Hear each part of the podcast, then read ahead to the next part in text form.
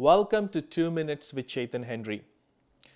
Today, I want to encourage you to have right perspective, right thinking, having the right mindset in how you approach situations and circumstances in your life through the light of God. The Bible gives us a lot of examples about how we need to have a right mindset and a right perspective even before we tackle a matter.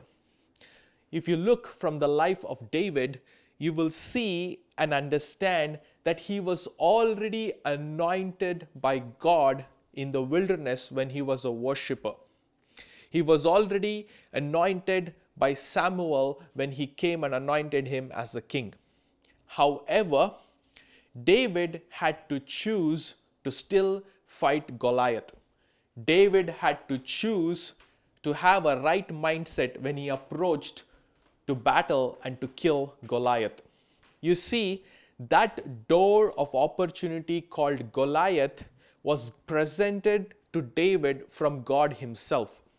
But it took David's mindset, hey, and David's attitude and David's right perspective to say that this Goliath is a door of opportunity to me, and David had to pursue that Goliath, take him out in the battlefield, and kill him and conquer him. That right perspective, my friends, was given to David by God Himself, but David had to choose it in his mind and say yes to that. Why I'm saying this?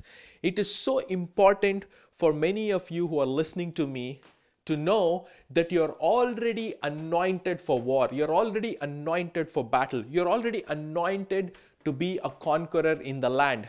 But you will never conquer until you take those opportunities with the right mindset, with the right perspective, and with the right attitude. So go today, conquer the land, and give glory to God. May that hidden door of opportunity be exposed to you today in the name of Jesus. May the door to the palace be open to you today as you go and kill the Goliaths, as you go and kill the giants of the land that you face today. This is all I have for you today. If you're blessed, please share, comment, and subscribe. God bless you.